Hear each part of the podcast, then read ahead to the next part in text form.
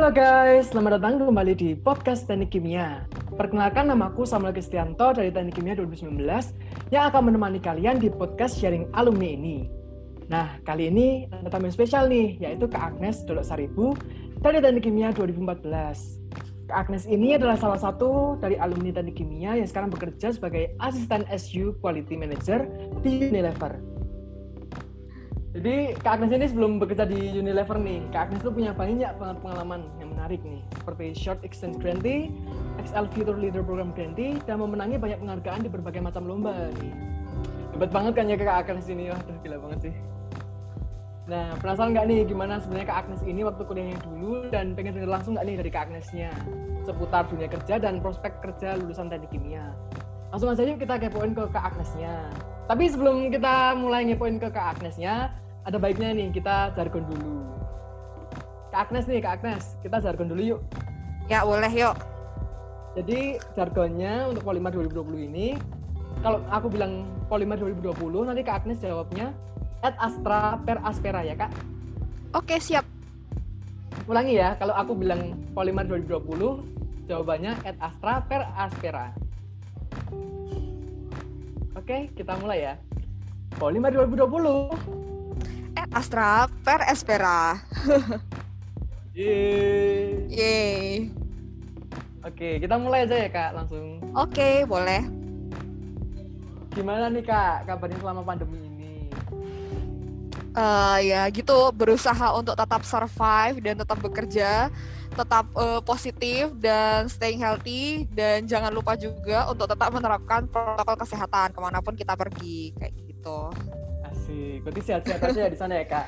Iya, semoga sehat terus. Sekarang posisi posisi di mana kak? Sekarang di Cikarang, tau nggak Cikarang di mana? Sekarang tahu sih tahu tahu tahu Cikarang. Kerja ya kak berarti? Udah iya, mulai sekarang offline juga. Iya, kerja di Cikarang. Asik. Nah nih kak, mungkin kita langsung aja ya mulai kepoin kak Agnesnya. Boleh banget. Tadi kan yang aku udah bilang kan kak Agnes ini punya banyak pengalaman lomba nih kak.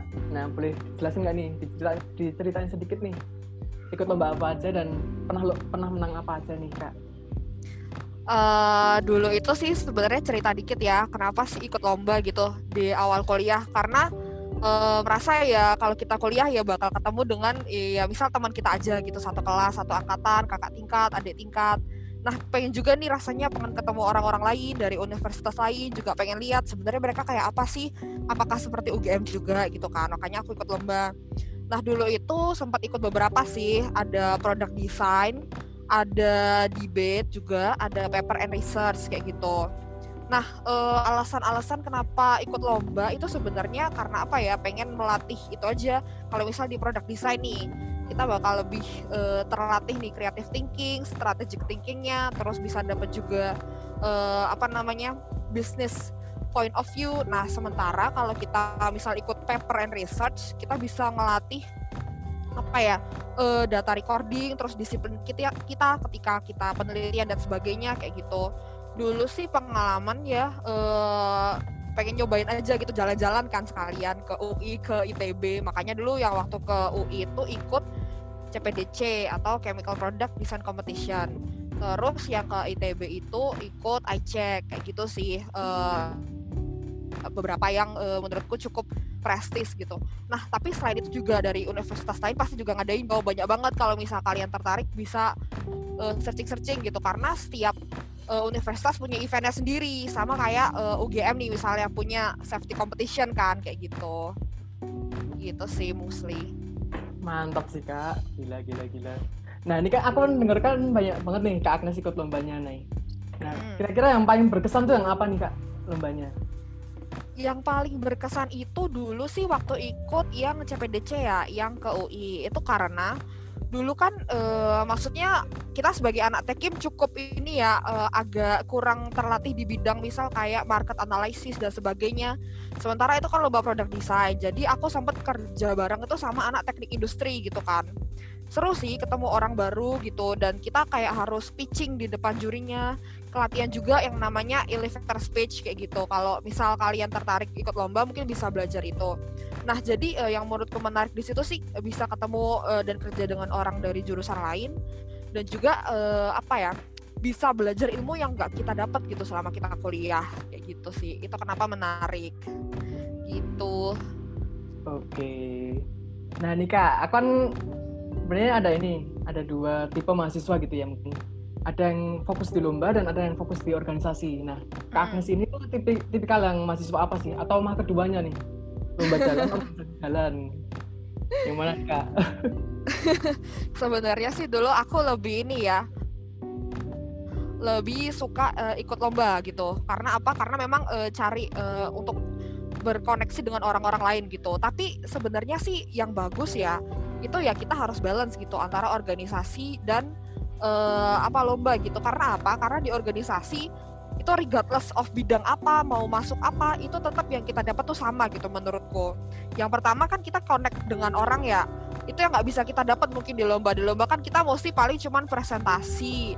Mungkin uh, apa namanya dengan tim kita doang gitu. Cuman kalau misalnya kita uh, ikut organisasi, kita bakal belajar apa itu namanya konflik management gitu. Apa itu namanya uh, negosiasi, apa namanya uh, apa uh, membuat sesuatu jalan gitu kan seperti kata uh, seperti kata dasarnya ya organisasi gitu tuh organize something gitu tuh manage something something itu sebenarnya uh, perlu kita balance sih dua-duanya kayak gitu. Oh baik kak mungkin aku uh, dapat kesimpulin nggak mungkin kan ya kak soft skillnya yang bisa didapat dari organisasi itu ya. Mm-hmm. Jadi kita mungkin langsung aja nih ke perkuliahannya aja nih.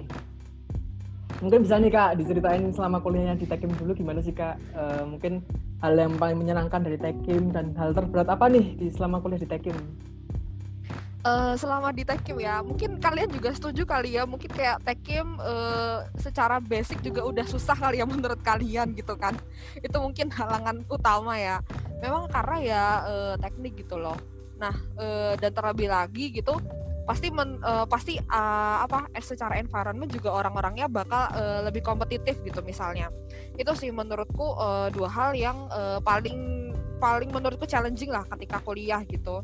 Terus e, ya banyak kan yang kita rasain gitu mulai dari yang ngelaprak mulai dari e, praktikum mulai dari e, harus connect dengan partner kita ngerjain tugas gitu kan. Kita harus membalance semuanya ini gitu dan e, beda gitu. Misalnya kita dengan dunia sekolah yang semuanya dijadwal well prepared ada schedule-nya sementara sekarang kita harus manage sendiri gitu kan. Itu mungkin sih. Terus uh, tapi uh, itu mungkin uh, sekarang merasa kayak aduh kok susah banget ya gitu kan.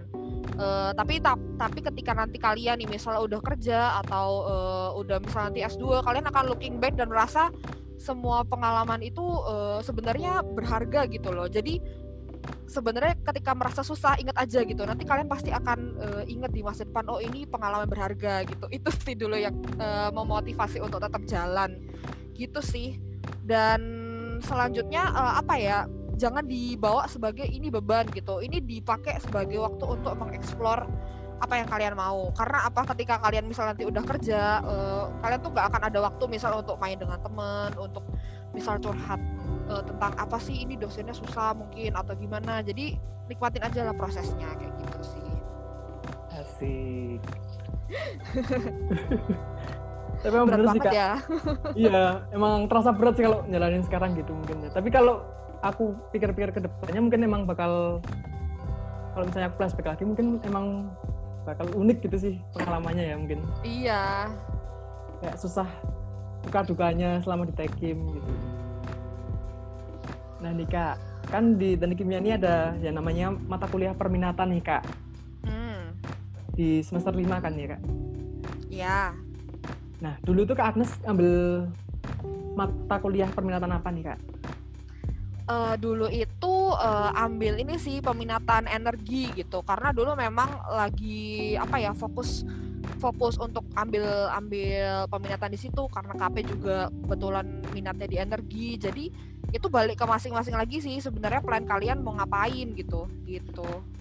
Tapi sebenarnya kalau perminatan itu berpengaruh banget nggak sih kak buat kehidupan kerja ke depannya gitu kan? berpengaruh dalam hal apa nih misalnya? Kayak misalnya ilmu yang dipelajari nih selama perminatan hmm. tuh apakah emang benar-benar ngefek buat dunia kerja ke depannya gitu kan? Oh oke, okay. jadi sebelum aku menjawab ini uh, boleh dikit nggak uh, kasih tahu dikit ya, bukan bukan apa, cuman saran aja ya mungkin. Jadi kan kayak uh, kita mungkin sebagai mahasiswa ya masih dulu bingung gitu mau ngapain ya. Ini bener nggak ya yang kita ambil gitu. Cuman aku mau kasih saran sih, bisa mungkin bikin uh, apa namanya development plan gitu. Jadi nggak harus yang kayak 10 tahun ke depan atau 15 tahun ke depan. Bikin aja dalam jangka waktu satu tahun gitu. Satu tahun dibagi lima gitu. Kita mau ngapain?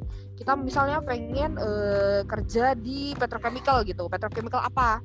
Nah ketika kita udah tahu kita mau ngapain nanti akan akan apa ya terkonek sendiri akan align sendiri. Peminatan apa yang harus aku ambil? Skill apa yang harus aku upgrade gitu Nah, ketika kita udah punya plan itu, kita nggak akan bertanya-tanya lagi ini benar nggak ya gitu. Jadi itu nggak bisa aku bilang ini paling bagus atau itu paling bagus gitu. Tetap kembali lagi semua ke plan masing-masing. Semua pasti akan berguna pada akhirnya ketika itu well prepared gitu. Beda kayak misalnya kita kayak yaudah asal tembak aja karena banyak temannya ikutan itu, yaudah deh ikutan gitu. Sementara dia yang yang ngambil itu memang sudah ada goal ke depannya. Misal dia pengen kerja di uh, Pertamina gitu kan, ambil energi. Ya benar align dengan keinginan dia. Tapi kalau kita kan misal kayak bingung nggak tahu, ya udah ikut aja. Nah, jatuhnya malah uh, ya udah kita ikut-ikutan doang gitu. Kayak gitu sih. Jadi kalau bisa sih tetap kembali ke plan pribadi gitu mau ngapain semuanya pasti berguna aku yakin nggak ada yang ilmu tuh nggak berguna gitu Berarti mulai ngeplan dulu gitu ya kak mungkin? Iya, jadi langkahnya bukan kayak mikir peminatan apa gitu, tapi langkahnya dari awal itu adalah goal atau purpose-nya itu apa, pengen ke mana, dipecah menjadi beberapa timeline gitu, beberapa milestone, baru kalian bisa tahu sebenarnya aku masih kurang di mana, aku masih kurang di mana. Nah di situlah nanti kalian bisa milih peminatan mana yang menurut kalian paling oke okay, gitu.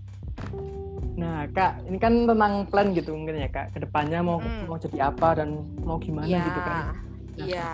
Idealnya tuh kita tuh mulai ngeplan tuh mulai kapan sih, Kak? Sejak kapan mulai harus kita ngeplan? Hmm. Plan gitu. Mulai ngeplan sejak kapan? Mungkin kalian uh, mungkin pertama masih bingung ya ini apa gitu. Teknik kimia apaan kok susah semua belajar susah tuh ujian susah. Mungkin kayak planning bukan sesuatu yang ada di pikiran kalian sekarang. Cuman menurutku itu sesegera mungkin sih. Sesegera mungkin harus bisa kalian bikin. Entah itu coret-coret entah itu kalian tulis di sticky notes atau apa. Menurutku itu penting. Karena gini kalian nih misal uh, nanti ketika udah TA terus kalian baru nyadar aduh aku belum internship di sini misalnya itu akan udah terlalu telat gitu. Jadi sesegera mungkin sih semakin bagus gitu. Oke kak. Nah ini kan seperti yang udah dijelasin sama aku nih sebelumnya kan kak Agnes ini bekerja sebagai asisten SU Quality Manager di Unilever nih. Betul. Nah boleh diceritain nggak nih kak gimana pertama kali uh, kerja di sana gitu kak jadi pertama kali kerja di sana itu uh, ya karena daftar pastinya. karena daftar terus memang sesuai uh, dengan minat gitu kan. Pengen kerja di di sesuatu di pekerjaan yang nggak terlalu tekim banget tapi tetap ada tekimnya dan juga uh, apa namanya menurutku menurutku challenging dan bisa banyak belajar dari situ kayak gitu. Itu sih terus uh, sebenarnya sehari-hari tuh ngapain sih kayak gitu. Ini sedikit cerita mungkin ya tentang FMCG ngapain gitu. Tentang FMCG sih sebenarnya uh, gak gak sampai yang kayak sepu, uh, memakai 10% ilmu tekim lah kayak kita kan dulu belajar reaksi dan sebagainya gitu kan. FMCG sih lebih ini ya, lebih uh, simple gitu. Dia lebih straightforward gitu untuk apa yang dia produksi. Cuman kita lebih belajar untuk gimana connect dengan orang, gimana uh, apa namanya mencapai target yang di yang memang uh, udah di set gitu di awal. Gimana cara kita memproduksi sesuatu itu sesuai dengan uh, plan awal kayak gitu. Itu lebih kayak uh, kita apa ya reliability di proses kayak gitu sih. Itu apa yang aku kerjakan di FMCG, FMCG selama ini. Makanya uh, penting banget tadi yang kalian misal nanya uh, better organisasi atau better ikut lomba ya organisasi itu tetap penting gitu biar kalian juga nggak kaget-kaget nih misal ketika harus uh, gimana ya cara uh, nanti aku survive di dunia kerja kayak gitu sih oke kak mungkin aku tanya ini kak. Kenapa kok Apa tuh? memilih kerja dulu nih kok kerja dulu kenapa nih kak? Kenapa nggak Kenapa? lanjut studi?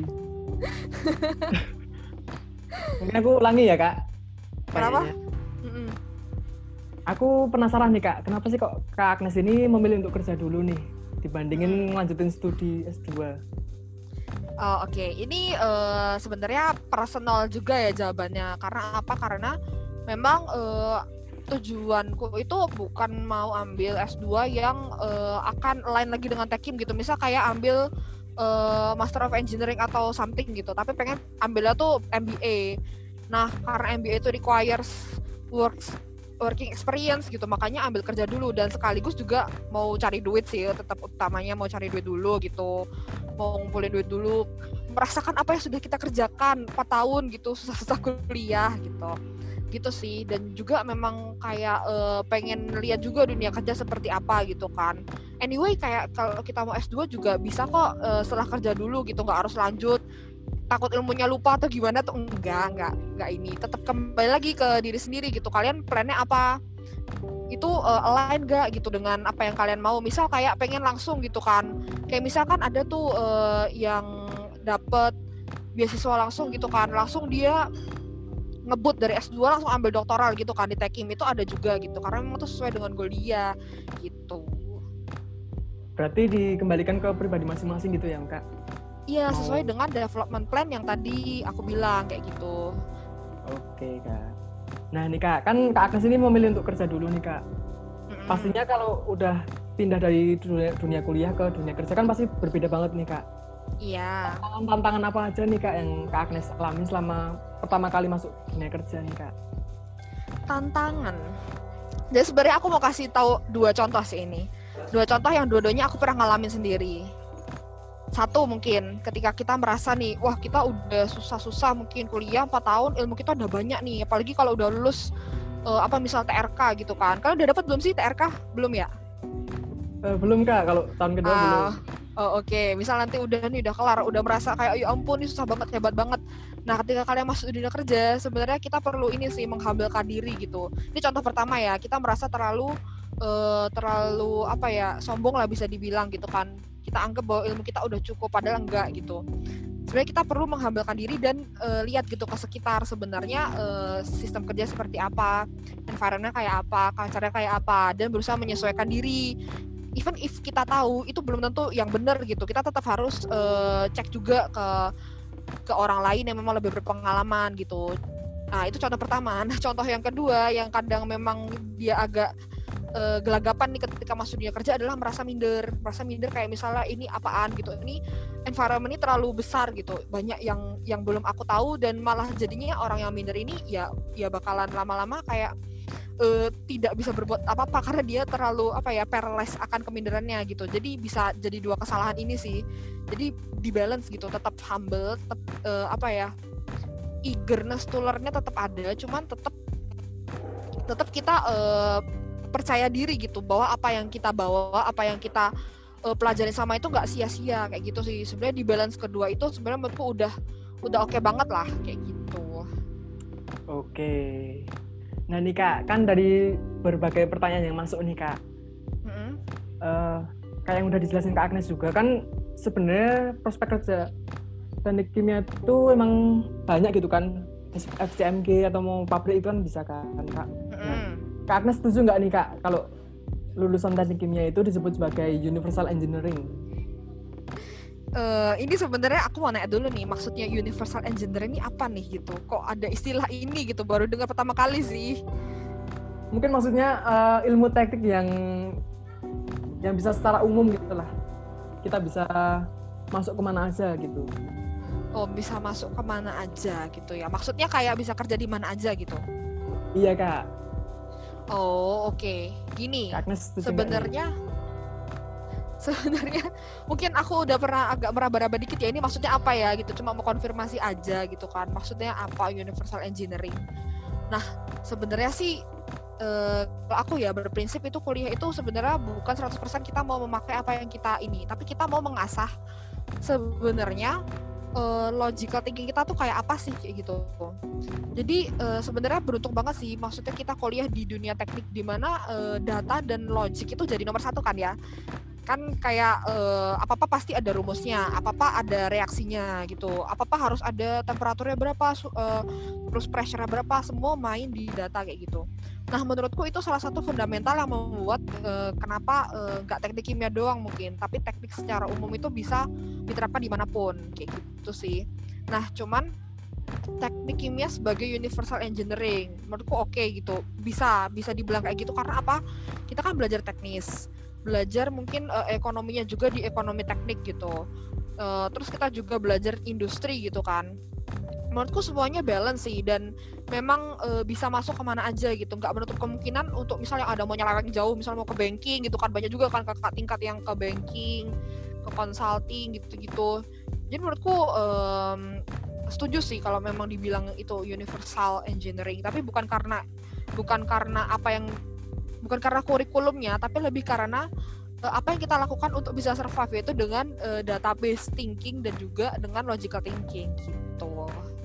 Oke, berarti database thinking dan logical thinking gitu ya kak? Iya, kayak gitu. Jadi ketika ngerjain tugas nih, mungkin bisa kayak kita merenung ini kenapa kok bisa kayak gini ya, kayak gitu. Mungkin uh, bisa cek gitu di textbooknya, nggak lihat kumstal aja. Siap kak. Nah ini kak, mungkin ini agak sedikit subjektif ya kak. Kan kak Agnes bilang kalau uh, lumayan setuju gitu ya sama perkataan universal engineering bisa masuk mana aja ini. Nah mungkin ini cara opininya kak Agnes saja ya kak. Enak kerja di mana sih? Enak kerja di pabrik atau di FCMG kak? FMCG? Tahu? Uh, kebalik nih. Apa, apa nah? Kenapa ini kebalik-balik? Uh, Sebenarnya aku mau nanya aja sih, emang pandangan kalian tentang FMCG itu kayak apa sih gitu? Kalau yang aku tahu sih FCMG itu atau FMCG ya mungkin istilahnya itu lebih uh, ke produk sehari-hari gitu kak. Produk hmm, sehari-hari. Terus? Aku kurang tahu sih kak, makanya ini mau kepoin ke Agnes nih kak. Oh oke okay, oke. FCMG itu apa siap. sih kak sebenarnya? Kenapa oh, iya, iya. FMCG nih kak daripada kerja di pabrik? Oke, okay, jadi FMCG itu apa gitu kan? FMCG itu kan fast moving consumer good ya. Jadi dia beneran jualan yang uh, jualan di warung lah yang cepat habis gitu, yang misal harus di restock seminggu sekali gitu. Bukan kayak uh, misalnya uh, pabrik pupuk gitu kan, yang nggak jualannya nggak tiap hari gitu, tiap hari harus ada yang beli berapa kardus gitu nggak kayak gitu. Jadi ini lebih kayak ke beverage atau misal kayak uh, home care product gitu kan. Nggak nggak mau promosi loh ini cuma ngomong aja. Ya gitu. Nah sebenarnya sih FMCG itu juga pabrik ya tergantung gitu mau di mananya. Kebenaran aja sekarang di supply chain manufacturing gitu makanya di pabrik. Tapi sebenarnya luas gitu FMCG mau masuk ke mana nih misal mau ke logistiknya logistik yang ngatur-ngatur dia ngirim ke mana kayak gitu. Atau mau ke kayak planning. Planning dia nanti yang ngatur kita harus produksi berapa atau uh, apa namanya yang ngatur lah pokoknya. Atau kita mau ke procurement misalnya. Procurement yang mengadakan material gitu-gitu. Jadi sebenarnya luas sih FMCG ini. Even finance juga masuk FMCG gitu. Uh, di bagian finance-nya tentunya kayak gitu kan. Nah uh, sebenarnya ya misal nih uh, tergantung pada orang masing-masing. Dia merasa lebih enak yang mana. Misal dia seneng uh, dia memang orangnya teknikal banget nih. Suka banget nih sama ilmu tekim suka banget main reaksi suka banget uh, eh, trial trial kondisi operasi yang bagus. Ya masuklah ke pabrik gitu kan. Ada pabrik petrochemical gitu. Uh, misal ada BASF ada DO ada CAP gitu misalnya kan. Nah kalau memang pengen kayak uh, untuk misal nih kalian pengen ke yang masih ada tekimnya tapi nggak terlalu taking banget ya mungkin bisa ke FMCG kayak gitu sih. Jadi enak atau nggak enaknya sih sebenarnya nggak tahu ya karena belum pernah nyoba nyoba ke yang petrochemical. Jadi selama ini selalu di uh, eh, FMCG terus kerjanya dari awal gitu. Maksudnya ini enak dalam hal apa nih? Mungkin dari pengalamannya kak mungkin. Belum.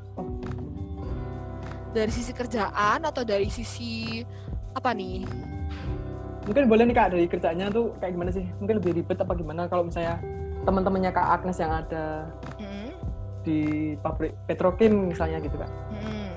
Ya, kalau untuk misal yang teman-teman kita nih yang ada di pabrik petrokimia, tentunya mereka lebih ngejaga uh, operasi dan yang pasti jadi uh, proses engineer nih misalnya pasti orang tekim karena dia yang ngerti kan kondisi operasi optimum seperti apa kayak gitu-gitu.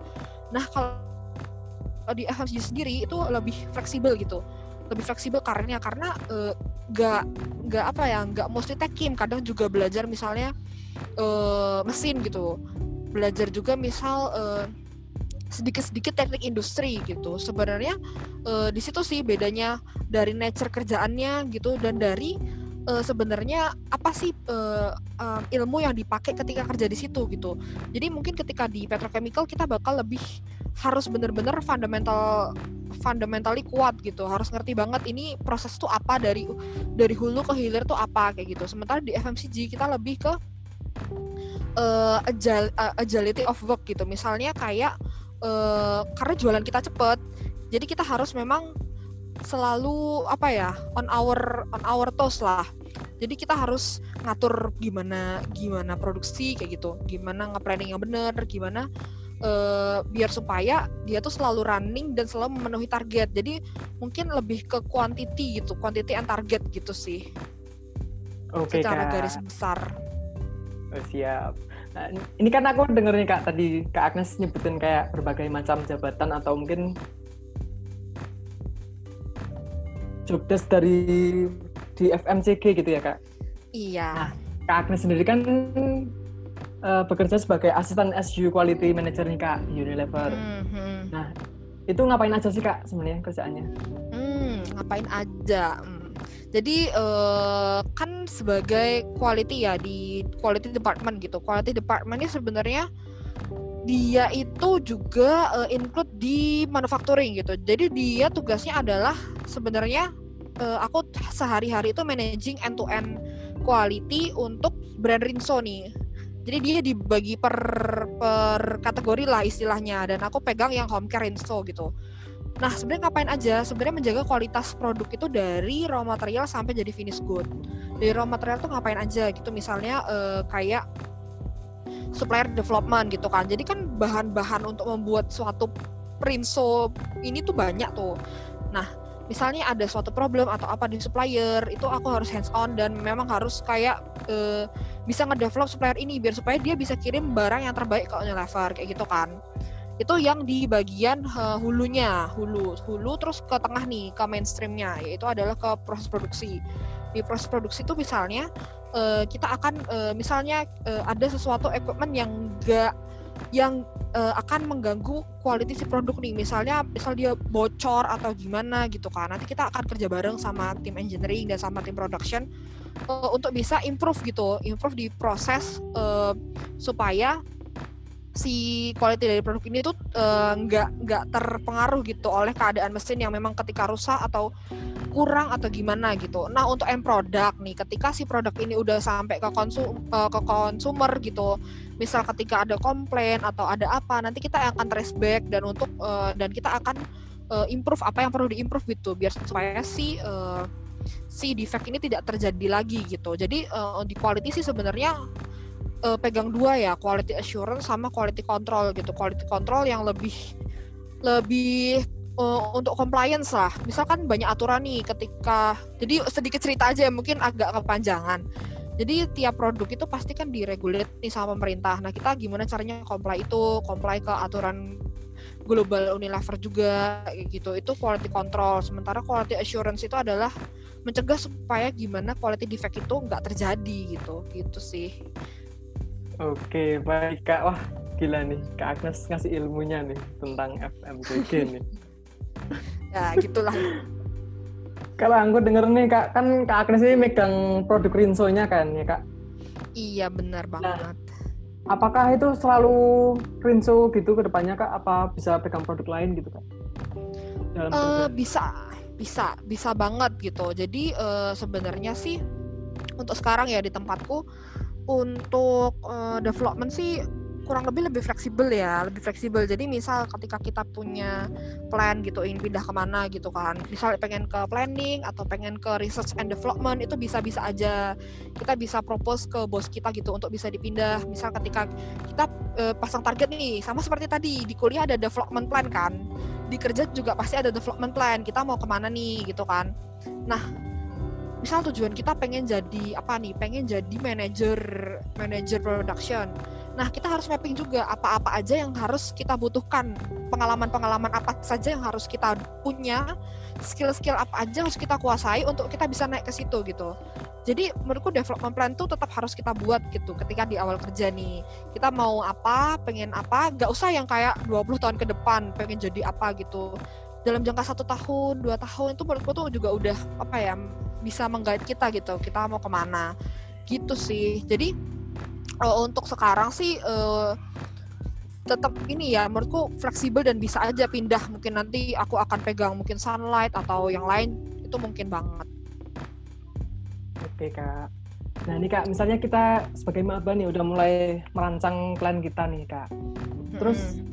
Misalnya bagi ma mahasiswa baru yang ciwi-ciwi nih yang cewek-cewek itu agak minder nih. Kan terkadang tuh, tuh? di dunia teknik itu kan lebih diduluin yang cowok gitu kan kak. Siapa yang berapa bilang? Berapa kakak gimana nih peluang kerja antara pria dan wanita dalam kerjanya di lulusan tadi kimia nih kak? Oke, jadi buat ciwi-ciwi nih, uh, jangan yeah. merasa terdiscourage gitu, jangan merasa waduh susah nih teknik gitu jadi sebenarnya untuk uh, beberapa perusahaan multinasional gitu kan, nggak cuma Unilever aja banyak gitu, mereka itu men-encourage untuk uh, kuota uh, women kuota di staff mereka itu untuk di-equalkan gitu.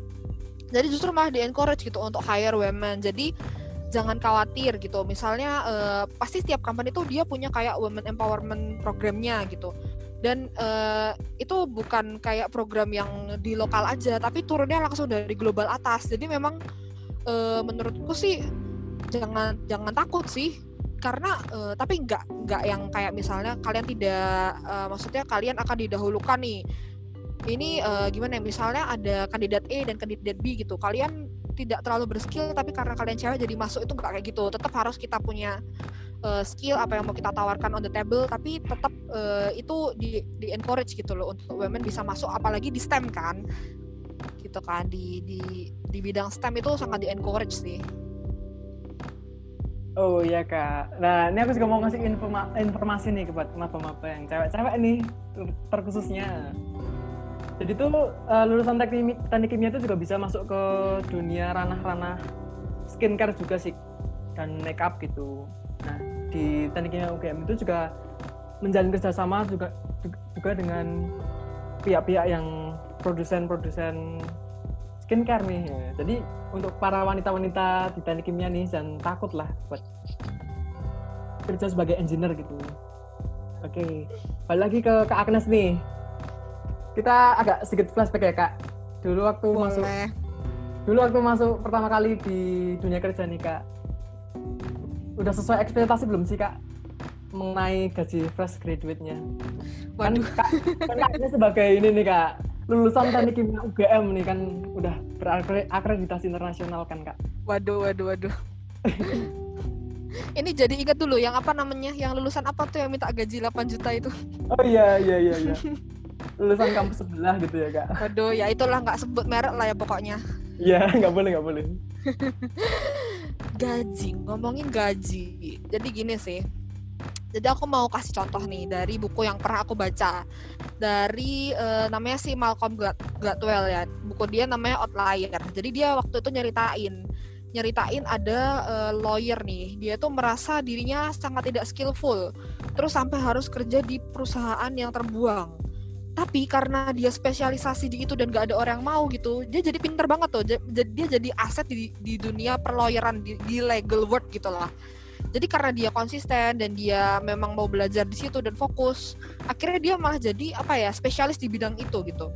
Jadi menurutku ya kita sebagai fresh graduate nih memang gaji itu penting pasti penting banget gitu kan. Apalagi yang kita kuliah dengan tujuan untuk misalnya uh, cari uang gitu kan untuk bantu orang tua atau bantu keluarga itu penting banget. Cuman memang uh, ketika di awal mindset kita tuh mindset untuk belajar gitu belajar di perusahaan yang kita mau ketika kita memang udah jadi spesialis di hal tersebut jangan takut uh, gaji pasti bakal mengikutin kayak gitu sih. Tapi uh, kabar baik nih memang uh, by salary ya menurutku sih udah termasuk yang kompetitif lah kayak gitu. Kompetitif uh, apalagi kita kan lulusan UGM gitu kan dari teknik kimia. Jadi menurutku pasti jangan khawatir lah gitu. Jangan khawatir kita pasti punya nilai plus gitu.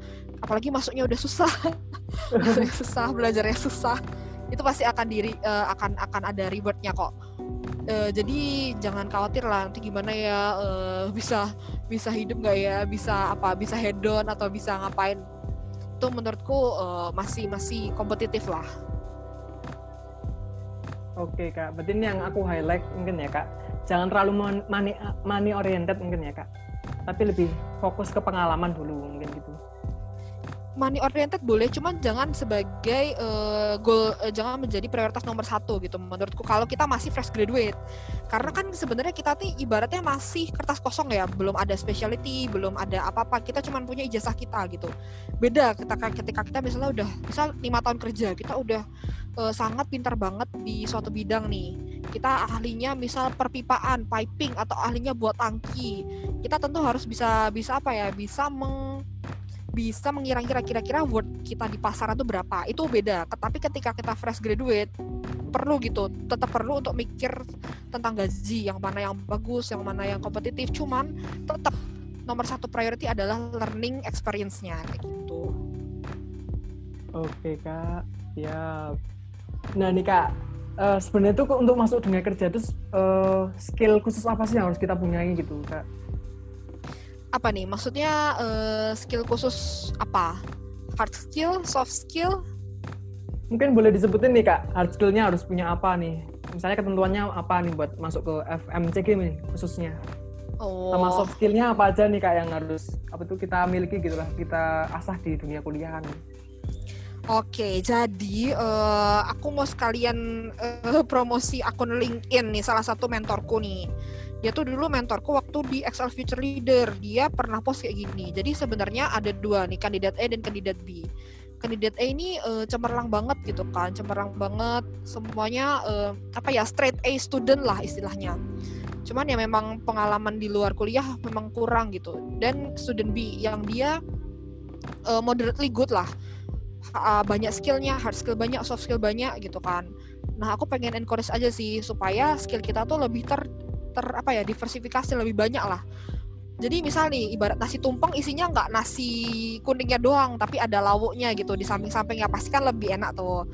Nah jadi sih sebenarnya ya misal kalian ikut uh, ikut organisasi, ikut internship, ikut student exchange atau jadi ketua organisasi, adalah pengalaman pengalaman yang memang perlu gitu. Sebagai tadi tuh lauk di samping nasi tumpeng tadi biar supaya lebih nikmat sebenarnya sih uh, kalau untuk hard skill ya. Kalau untuk hard skill kalian pernah baca nggak uh, apa namanya top 10 critical skill yang harus dipunya di tahun 2000 misal 2010 dan 2020 gitu. Pernah lihat kan ya? Uh, itu yeah, mungkin yeah. bisa juga di share ke uh, yang lain gitu.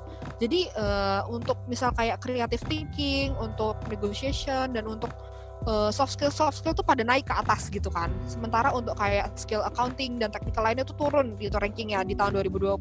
Karena apa?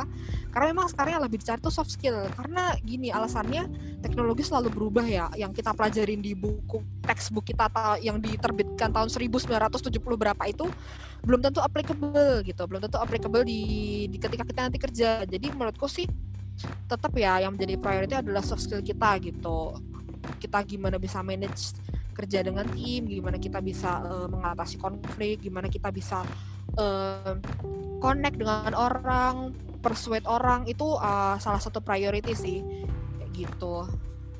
Berarti ikutlah organisasi gitu ya kak untuk mengasah soft skillnya. Ya, ikut apa aja yang bisa kalian ikuti sih. Misal kalian lebih suka untuk exchange, lebih suka untuk ikut lomba atau lebih suka organisasi, semua it's okay gitu Jadi jangan jadi mahasiswa kupu-kupu gitu ya kak. Kuliah pulang, kuliah pulang. ya gitulah Ya. pokoknya Sayang banget gitu nggak sih kak? Kalau misalnya kita Kenapa? kuliah cuman kuliah cuman akademik doang gitu. Eh, bukan nggak boleh sih lebih ke sayang aja sih sebenarnya karena kayak misalnya nanti kalian kerja nih ya hidup kalian ya from 9 to 5 ya misalnya untuk kerjaan yang 9 to 5 ya bakal di situ gitu kan kalian nggak bisa kayak misalnya tiba-tiba udah kerja terus tiba-tiba kalian eh, misal eh, nggak masuk nih sebulan volunteer di mana gitu kan itu kan nggak mungkin banget tuh. Tapi sekarang tuh kan mungkin kan ketika kalian masih kuliah kan kalian bisa ngapain aja gitu. Kalian bisa eh, ambil volunteer di mana organisasi lima pun bisa gitu istilahnya. Tapi jangan ya ekstrim banget sih kayak gitu maksudnya. Ya dibalancein aja. Cuman ini ini it's your time lah maksudnya. Kalian bisa ngapain aja sesuai yang kalian mau gitu. Oke kak, nah ini kan aku agak agak penasaran nih kak tentang akademik juga nih kak. Kan emang sebenarnya akademik itu juga penting gitu kan, kak. Cuman harus dibalance sama pengalaman-pengalaman soft skill lain gitu mungkin ya kak. iya Kalau pengalamannya kak Agnes sih kak, selama udah kuliah dan udah lulus nih kak, eh, ilmu-ilmu di teknik kimia yang secara akademik itu berguna banget gak sih kak selama di dunia kerjanya? kalau menurutku ya itu sangat berguna gitu misalnya Eh, terutama untuk yang kayak eh, kalau aku merasa ya pelajaran-pelajaran yang mungkin kita dulu anggap remeh ya bisa kayak aku nggak bilang ini banyak yang menganggap remeh cuman maksudnya kita menganggap itu nggak sebagai priority lah bisa kayak manajemen atau ekonomi teknik atau misalnya eh, kewirausahaan kayak gitu menurutku sih eh, salah satu yang oke lah untuk untuk bisa kita bawa ke depannya gitu kan karena kita kan kerja di perusahaan di eh, industri gitu yang memang gede dan itu sangat kepake gitu prinsip-prinsipnya kayak gitu. Even if ketika kelihatannya nggak terlalu prestis nggak seprestis misalnya PIK atau misal fisika atau apa tetap kita harus ini sih maksudnya tetap perhatiin gitu.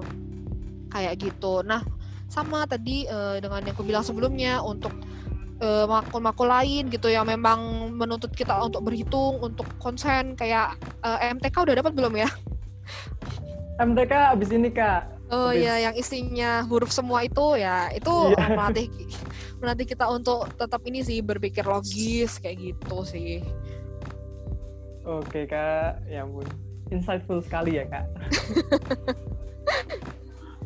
Eh, mungkin ini kita udah di penghujung acara nih kak. Sebagai penutup mungkin bisa nih kak sedikit ngasih wejangan buat mahasiswa baru nih angkatan 2020. Pesan dan saran gitu mungkin ya kak. Pesan dan saran sih. Sebenarnya ini momen summarize aja gitu eh, apa yang udah kita omongin ya selama setengah jam tadi ya. Yang pertama sih tadi kalau bisa kalau bisa sih kita udah punya plan dulu namanya eh, development plan gitu. Kita ketika kita awal kuliah. Jadi kita bisa tahu next step itu ngapain gitu kan. Kan beda ya kita misalnya kita mau pergi ke suatu tempat nih sekarang kan pakai Google Maps ya. Sama kayak kita punya Google Maps kita gitu. Ketika eh, kita jalan aja tanpa arah dan tujuan kan kayak eh, misalnya nih habis dari jalan ini ke jalan itu nanya lagi sama orang. Itu aku ibaratin kayak hidup kita yang kita misal kayak nggak punya plan, terus kita nanya ke orang, terus nanya bisa ke dosen pembimbing enaknya apa ya Pak ya? Eh enaknya ambil apa nih gitu sama teman-teman kan biasanya kalau mau KRS-an nih bingung ambil apa ya, pesan pertama eh, punyailah development plan gitu untuk mengarahkan apa yang kita lakukan kayak gitu. Terus yang kedua eh, apa namanya tetap nih soft skill adalah hal yang menurutku tetap harus diasah gitu walaupun kita udah capek begadang ngerjain lapar atau apa tetap jangan lupa untuk eh, bisa em, living your college life to the fullest lah kayak gitu. Eh, ini kak, tadi koneksinya sedikit terganggu yang poin Mm-mm. pertama kak mengenai development plan. Mungkin bisa diulangi Mm. kak. Oke, untuk devel- eh, ini untuk pesan yang mau aku sampaikan nih ke teman-teman semua ya. Eh, development plan itu sangat penting gitu kan. Karena apa? Mungkin ketika kita ini aku ibaratkan ya, analoginya seperti kita mungkin mau sampai ke suatu tempat nih. Kita misal mau jalan dari eh, UGM ke misalnya mau ke keraton gitu kan. Kita buka Google Maps, kita tahu nih kita harus belok di mana waktu kapan terus kita perkiraan akan sampai di sana jam berapa gitu. Itu tuh adalah development kita gitu. Beda kayak misalnya kita mau jalan dari UGM ke keraton tapi kita dengan nanya-nanya orang. Pasti lebih lama kita juga bingung bisa nyasar di tengah. Sama seperti kayak kita misalnya nih mau KRS nanya-nanya teman gitu eh ini mau ke mana ya? Masih bingung gitu. Nah punya development tuh de, punya development plan ini adalah sebagai Google Maps kita lah istilahnya gitu kan. Kita tetap bisa nanya ke orang gitu. Cuman secara garis besar kita tetap udah punya untuk diri kita sendiri. Nggak perlu yang tadi misalnya uh, eh, 20 tahun ke depan atau misal mau berapa berapa puluh tahun ke depan gitu. Yang sekarang aja yang deket-deket misal untuk kuliah kan dalam jangka waktu 4 tahun. Kita bisa pecah ke satu tahun enam bulan mau ngapain? Karena kan kita hidup by semester ya per enam bulan. Bisa kita plan dulu kayak gitu itu jadi uh, penting sih menurutku punya development plan gitu selama kita kuliah Oke, terima kasih ya Kak buat jangan buat mahasiswa barunya yang angkatan iya. 2020 nih. Sangat berharga nih pasti buat mereka sih.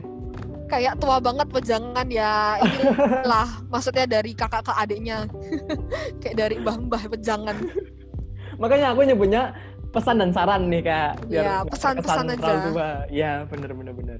Yaudah baik nih kak. Sampai sini dulu ya kak mungkin podcast sharing alumninya. Mungkin kita okay. kalau ada kesempatan lain bisalah sharing-sharing lagi gitu kak. Tentu bisa bisa. Asik. Uh, terima kasih banyak nih kak udah mau meluangkan waktunya buat ngisi acara podcast di tengah kesibukannya nih kak. Uh, kalau aku pribadi nih kak banyak banget pengadangan dan ilmu yang bisa aku dapat dari kak Agnes ini dan semoga podcast sharing alumni ini juga bisa bermanfaat nih kak bagi mahasiswa baru angkatan 2020 yang nantinya juga bakal kerja ya mungkin empat tahun atau lima tahun ke depan gitu kak. Tetap semangat okay. dan sehat selalu ya kak. Sama-sama. Thank you. Semoga, semoga semangat terus. Semoga sukses, sukses selalu ya kak di dunia kerja. Amin. Amin. Oke. Okay. Nah, itu dia podcast sharing alumni pada hari ini. Gimana guys, seru banget kan ya? Setelah ini masih ada podcast selanjutnya yang nggak kelas seru dan menarik khusus untuk kalian mahasiswa baru angkatan 2020. Jadi jangan sampai ketinggalan ya. Dadah. Bye. Oke. Okay.